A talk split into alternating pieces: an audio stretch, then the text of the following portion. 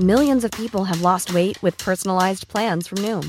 Like Evan, who can't stand salads and still lost fifty pounds. Salads generally for most people are the easy button, right? For me, that wasn't an option. I never really was a salad guy. That's just not who I am. But Noom worked for me. Get your personalized plan today at Noom dot com. Real Noom user compensated to provide their story. In four weeks, the typical Noom user can expect to lose one to two pounds per week. Individual results may vary. I'm Sandra, and I'm just the professional your small business was looking for. But you didn't hire me, because you didn't use LinkedIn Jobs. LinkedIn has professionals you can't find anywhere else, including those who aren't actively looking for a new job, but might be open to the perfect role, like me.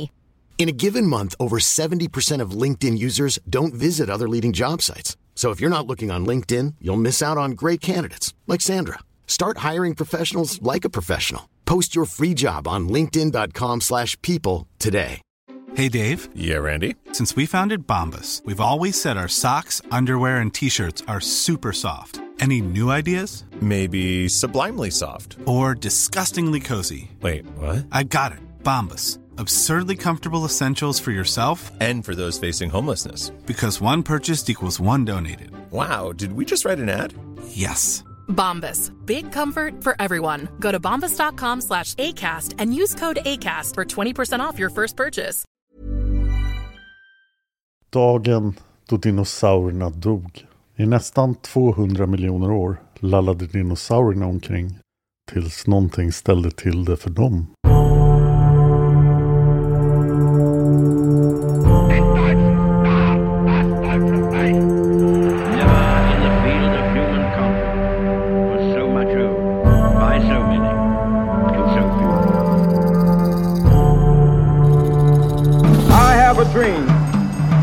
Dallas, Texas, the flash, apparently official, President Kennedy died at one p.m.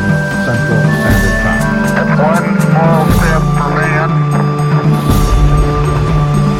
one giant leap for mankind. Statsminister Olof Palme är död. På eftermiddag, World Trade Center i New York brinner. Nu blir det historia med Dan Hörning och Cornelia Boberg. Och i och med det börjar vi dagens avsnitt. Jag heter Dan Hörning och idag är jag själv här. nittionio komma nio procent av alla arter som någonsin existerat är idag helt utdöda.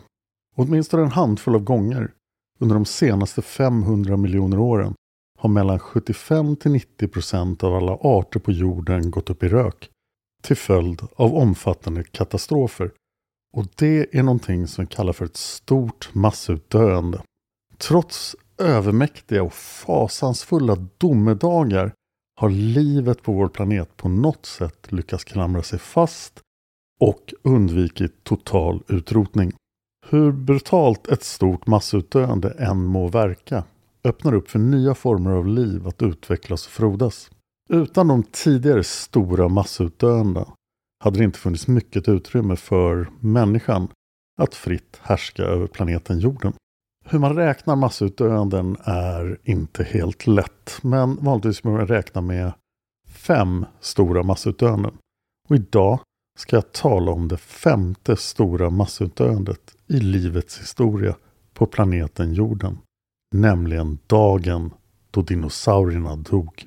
Därför kliver vi återigen in i vår tidsmaskin. Åker tillbaka till drygt sextiosex miljoner år sedan. Det är perioden vi efterhand har döpt till Krita. Krita var den sista perioden i eran Mesozoikum.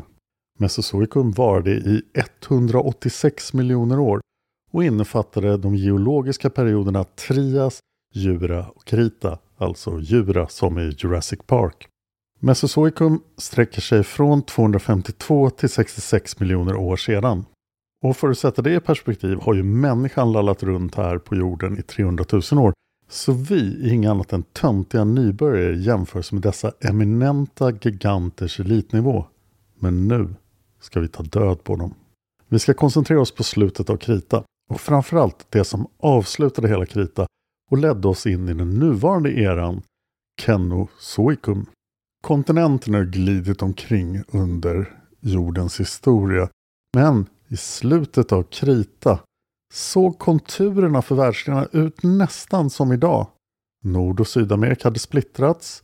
Afrika, Grönland och Australien hade ungefär samma form som de har idag, förutom att Antarktis satt fast i Australien. Konturerna av Asien och Europa hade börjat formas men såg lite annorlunda ut än idag. För sextiosex miljoner år sedan var klimatet varmt, världen var isfri och skogarna sträckte sig ända till polerna. Ja, det fanns dinosaurier på Antarktis. I havsnivån, som var hundrafemtio meter ungefär högre än vad den är idag, simmade hajar omkring. Men det var inte det läskigaste som fanns i havet. Där fanns också den gigantiska Mosasaurus, som man kan se äta en T-rex hel i filmen Jurassic World.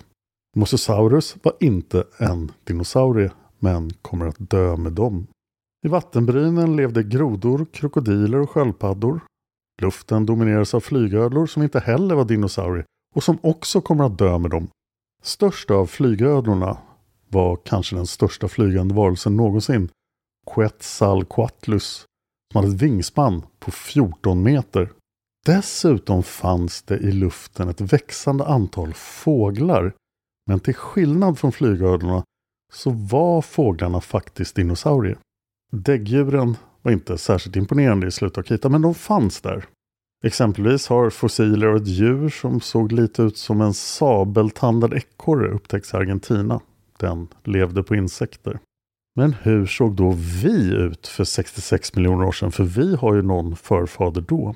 I en ny studie som utkom den tjugofjärde februari tjugohundratjugoett, publicerad i The Royal Society, hade en grupp paleontologer analyserat tandprover som man hade hittat i Montana. Då kunde man fastställa en uråldrig varelse som vår direkta förfader och primaternas äldsta förfader. Förmodligen dök den här varelsen upp för sextiofem komma nio miljoner år sedan och levde sida vid sida med dinosaurierna under den sista tiden, alltså även med Tyrannosaurus rex. Vår förfader såg ut ungefär som en liten konstig råtta, och jag kommer att kalla den för vår primat för faderrotta. Innan denna revolutionerande upptäckt antogs det att den äldsta primaten var daterad till femtiofem miljoner år sedan, vilket då skulle innebära att vi missade dinosaurierna med flera miljoner år. Men det gjorde vi alltså inte, om du nu kan identifiera med vår förfader primatrotta. På toppen av näringskedjan i slutet av Krita fanns förstås dinosaurierna i olika färger, former, utseende och storlekar.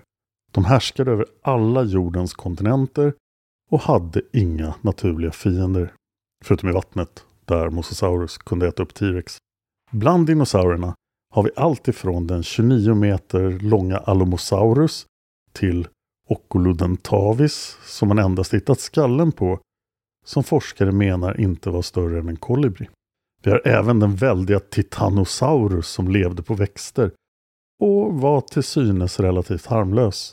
Sida vid sida med den levde den berömde skräckkungen själv, Tyrannosaurus rex, det ultimata rovdjuret med en höjd på fyra meter som mätte tretton meter från nos till svanspets. T-rex mun var prydd med sågliknande tänder som kunde bli femton centimeter långa.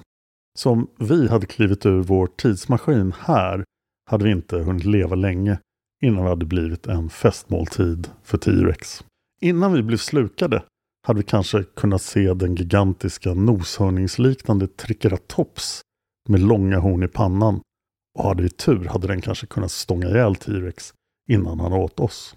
För dessa våra majestätiska skräcködlor förlöpte dagarna likt alla de tidigare dagarna, likt de tidigare tusen åren och likt de tidigare miljoner åren. Det fanns inget annat för våra huvudpersoner, dinosarna, än att käka, slåss och sova. Även om djungens lag rådde var världen fylld av liv och på ett sätt ganska harmonisk. Men allt som dinosaurierna visste skulle snart förändras. Varken vår T-rex, Triceratops eller Titanosaurus visste att domedagen var på intåg och den skulle bli fullkomligt skoningslös. Ett klimat som hade varit relativt stabilt under lång tid hade tillåtit dinosaurierna att spridas över hela världen, men en dag skulle allt det här bara ta slut. För samtidigt, i en annan del av solsystemet, utspelade sig en helt annan historia. Antingen började det här i årtmolnet som omger solsystemet eller i asteroidbältet mellan Mars och Jupiter. Det beror lite på vem man frågar, men det är svårt att förstå hur någon skulle kunna veta det här. Oavsett i vilket av dessa sfärer av sten och bråte fanns det en sten vars öde var att bli det dödligaste objektet i livet på jordens historia. Var exakt den här stenen hängde i sin ungdom har alltså gått förlorat med tiden. Den kan ha varit en del av en annan planet men splittrats vid en kollision. Eller var en restprodukt från bildandet av någonting annat. Oavsett vad så hade asteroiden hängt med ett tag, förmodligen från solsystemets skapande. Den uppenbarar sig inte från ingenstans utan den har lurat kring hörnet tillsammans med dinosaurierna under alla de miljoner år de hade levat. Någon gång för sextiosex miljoner år sedan hände någonting som gjorde att stenens omloppsbana runt solen förändrades. Med det riktade den in sig på den tredje planeten från solen, dessutom med en betydande hastighet. Andra asteroider och kometer av samma storlek eller större hade gjort liknande resor men missat jorden med marginal, med ett undantag som jag kommer att återkomma till. Denna asteroid kommer dock inte att missa jorden. Slumpen har aldrig varit mer brutal och skoningslös än här. Samtidigt som asteroiden störtade genom rymden laddade våra dinosaurier omkring som att inget hade hänt. De var lyckligt okunniga i astronomi och de hade inga teleskop. En dag uppenbarade sig en förändring på himlavalvet. Vid den första anblicken var det inget anmärkningsvärt. Bara ett litet ljussken som dinosauriernas Galileo Galilei kanske skulle ha karaktäriserats som en ny stjärna. Vår lilla primatförfader råtta brydde sig inte. Den var fullt upptagen med att undvika dinosaur. Vi själva hade kanske inte lagt märke till det heller om vi inte kunde himlavalvet som rinnande vatten. Livet fortsatte som det alltid hade gjort. För varje dag som gick blev ljusskenet större och större tills det en dag hade växt sig till storleken av en ny måne. Då hade vi i alla fall märkt någonting och förstått att någonting olycksbådande var på väg. Precis som det skildras i Netflix film Don't Look Up. Väldigt sevärd, rekommenderas. Morgonen efter var ljusfenomenet lika stort som solen och det tycktes växa för varje sekund som gick. För något ögonblick bildade asteroiden en sträng av ljus efter sig. Det bländande skenet tog säkert uppmärksamheten från det som dinosaurierna höll på med just då. Kanske anar de oråd, eller så var de nyfikna.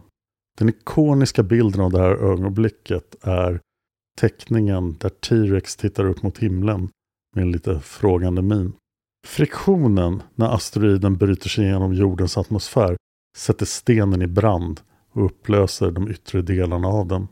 Asteroiden har en storlek ungefär lika stor som Mount Everest. Den väger alltså flera miljarder ton.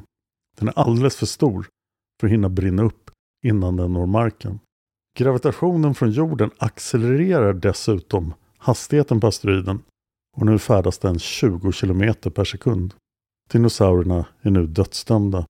Och det är det här skedet som många av våra förfader primatrottor tänker faktiskt shit och gömmer sig i sina praktiska hålor som de har grävt. Med friktionen steg värmen i asteroiden till tusentals grader Celsius. Ljusskenet upplevdes nu som mycket starkare än solens. Bara för att bli intensivare och intensivare ju närmare det kom för att sedan försvinna bortom horisonten.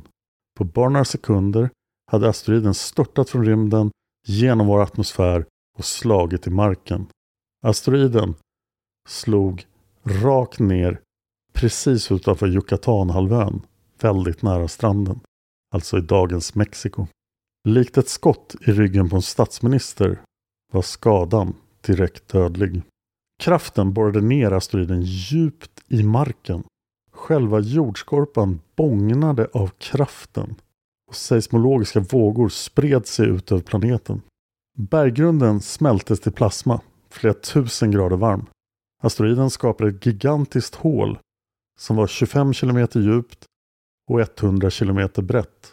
När asteroiden nådde berggrunden frigjordes energi och kraft i en enorm explosion som hade kraften av fler än en miljard Hiroshima-bomber. Ett ljussken i form av en vit sfär växte över den mexikanska golfen.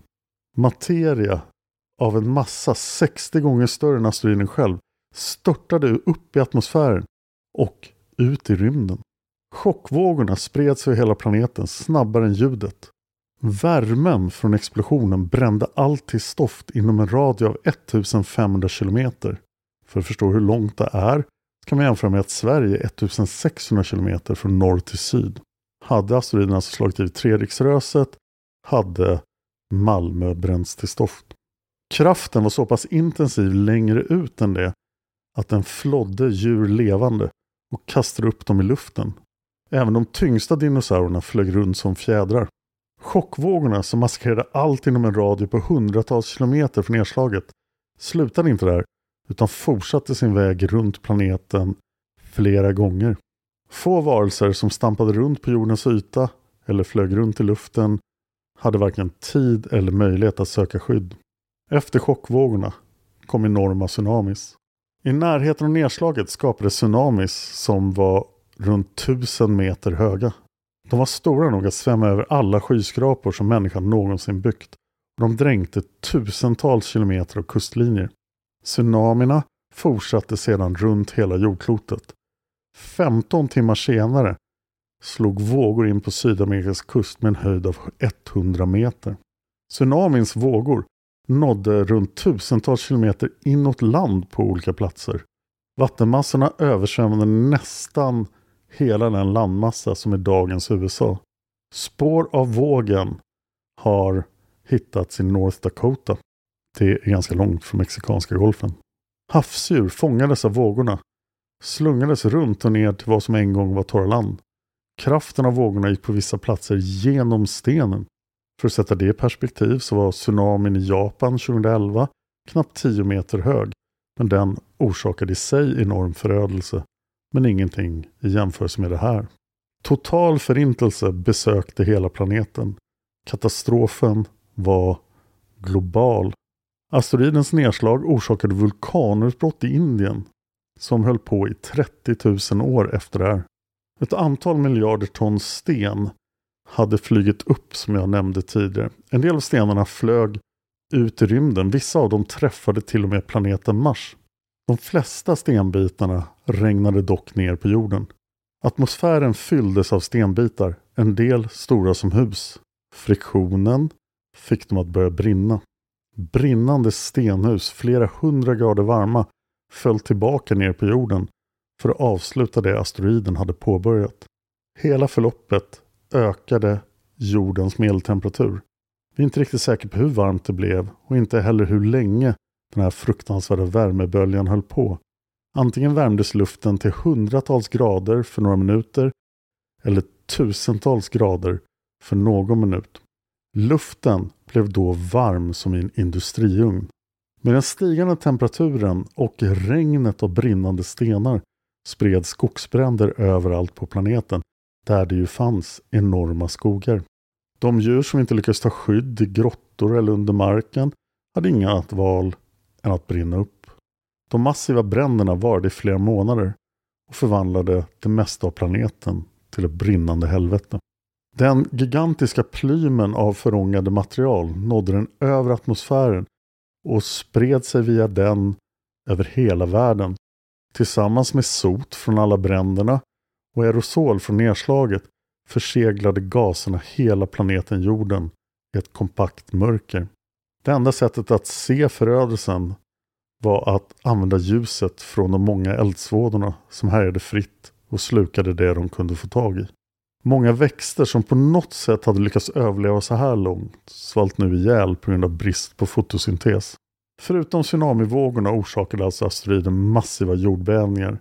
Jordbävningar som var så starka att de kunde uppnå elva komma två på den moderna Richterskalan.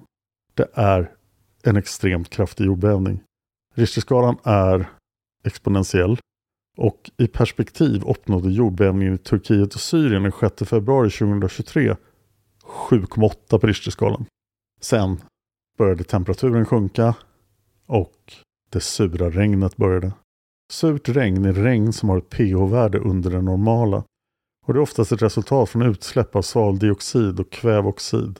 fem komma sex är normalt pH, det här regnet hade en pH fyra komma tre. Det innebär att det i veckor regnade svavelsyra över hela planeten, och det förgiftade förstås jord och vatten. När den här enda dagen, domedagen, började lida mot sitt slut var de flesta av dinosaurierna döda. Antingen slitna i bitar av chockvågorna, uppbrända av elden eller dränkta av tsunamis. Den här dagen avslutade kritaperioden. Det varma klimatet, det rika livet och den frodande grönskan hade på en enda dag förvandlats till någonting helt annat. På bara några minuter hade sjuttiofem procent av allt liv på jorden utplånats. Den första dagen må ha varit brutal, men det var långt ifrån över. Planeten jorden var nu på väg in i en lång och fruktansvärd vinter. Eller som Old Nan i Winterfell skulle ha sagt det. Oh, my sweet summer child. What do you know about fear? Fear is for the winter when the snow fall a hundred feet deep. Fear is for the long night when the sun hides for years and children are born and live and die all in darkness.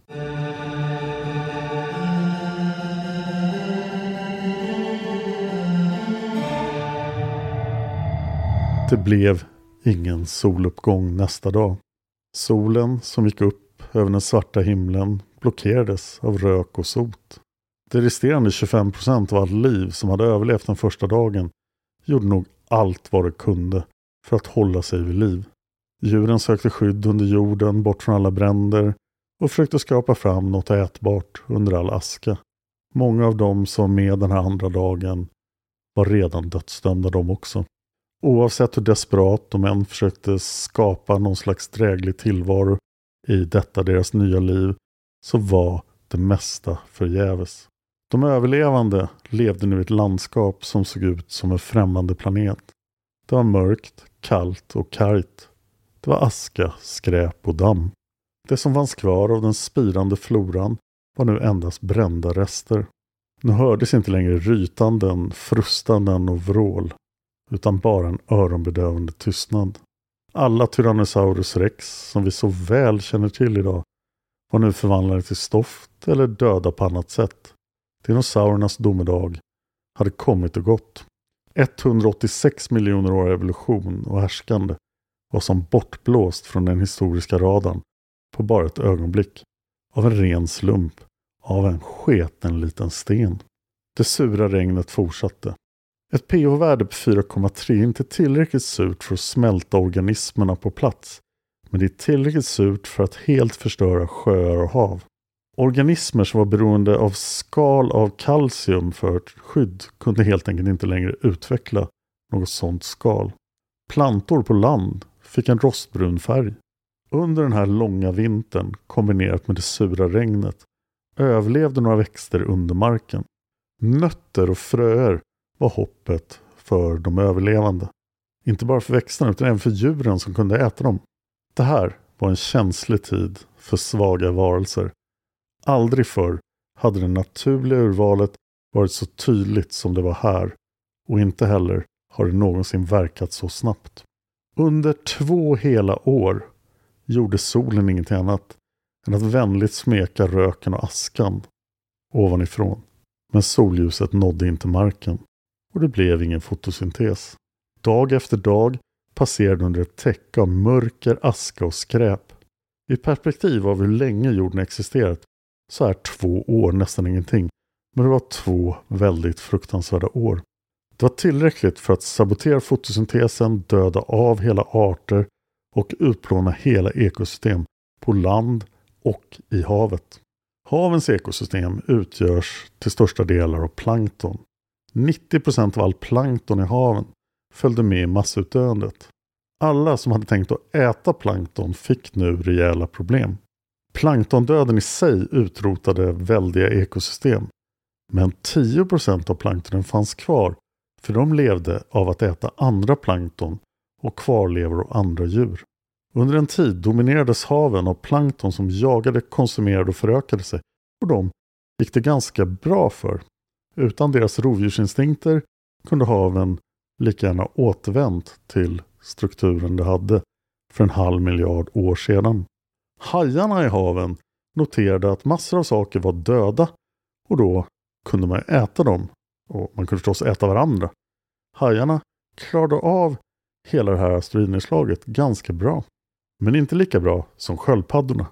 När man tittar på sköldpaddornas evolution syns det inte ens att asteroiden träffade jorden för sextiosex miljoner år sedan. Sköldpaddorna klarade sig alldeles utmärkt.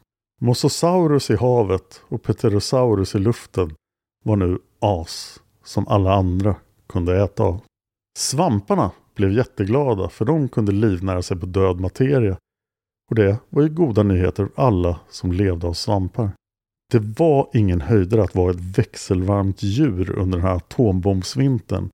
Men på något sätt överlevde ormar, ödlor och amfibier. Inte alla, men tillräckligt många för att de ska finnas kvar idag. Marina reptiler dog till höger och vänster, men krokodilerna klarade sig. Fåglarna som överlevde gjorde det på grund av deras förmågor att dyka, simma och söka skydd i vatten och i träsk. Många av fåglarna kunde bygga nästen i hål i träd eller gräva ner sig i marken eller gräva ner sig i termitstackar. Till och med döda dinosaurier kom till användning. Skalbaggar kunde gnaga sig genom exponerade dinosaurieskelett. Maskarna under jorden levde på som att inget hade hänt och lyckades reproducera sig i en rasande takt.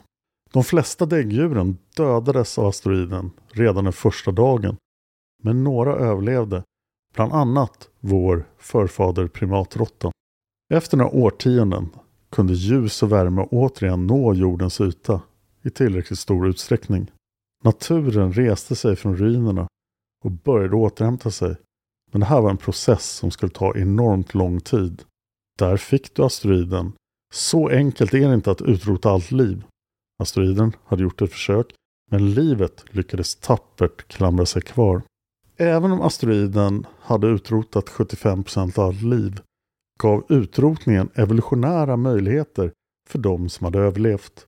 Många grupper av djur genomgick adaptiv radiering, vilket innebär uppkomst av nya arter från en gemensam förfader samt evolution av ekologiska skillnader mellan arterna.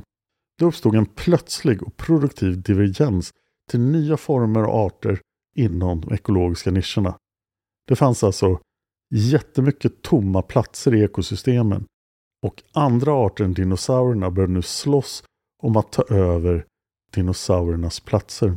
Mer om livet efter asteroiden i nästa avsnitt. Men innan ni lyssnar på det vill jag att ni går till Nu blir det historia på Instagram och följer oss där. Nu blir historia ett ord, små bokstäver. Så är det.